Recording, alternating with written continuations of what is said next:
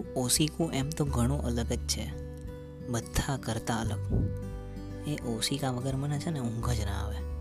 એમ કહીએ તો પણ ચાલે કે આખા દિવસનો થાકેલો માણસ જ્યારે ઘરે આવે, ત્યારે એનો થાક દૂર થાય. પણ હું જ્યારે થાકેલો હોઉં, ત્યારે મારો થાક મારા ઘરે આવતા ઉપરાંત રાત્રે મારા ઓશિકા જોડે સૂઈ જાઉં ત્યારે જ હળવો થાય. અમુક વાર તો હું મારા ઓશિકા જોડે ઘણી બધી વાતો કરું. કારણ કે જ્યારે કોઈ ના હોય ને, ત્યારે સૂવા માટે મારું ઓશિકું હંમેશા મારી જોડે જ હોય છે. મારા ઓશિકાને હું આખા દિવસની તમામ વાતો કરું અને પછી મને એ એના સાનિધ્યમાં લઈને ક્યારે સુવડાવી દે? જેમ એક માં એની સંતાનને રડતો હોય ત્યારે શાંત રાખે. હા, એવું જ કંઈક છે.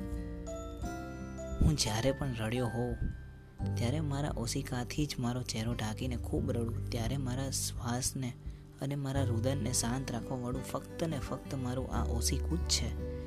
એ સમય મારો હાથ રૂમાલ બીજે જ ક્યાંક હોય છે. વાત સાચી એ પણ છે કે હું મારા ઓશિકાને જ્યાં હોય ત્યાં બધે સાથે લઈ જાઉં.